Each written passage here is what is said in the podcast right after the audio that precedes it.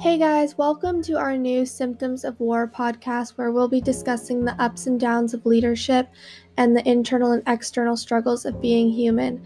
With me, I have Janet and Madison. You guys want to introduce yourselves?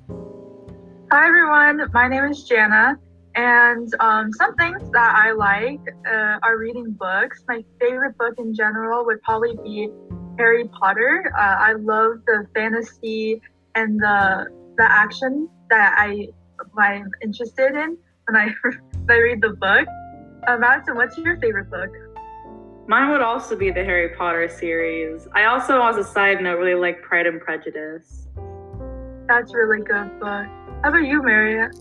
Um, I also love the Harry Potter series, but I'm gonna have to say my favorite book was um, the biography of Ruth Bader Ginsburg, just because that really um, was something very important to me. And I'm very excited for everyone listening to continue this journey with us. Thank you.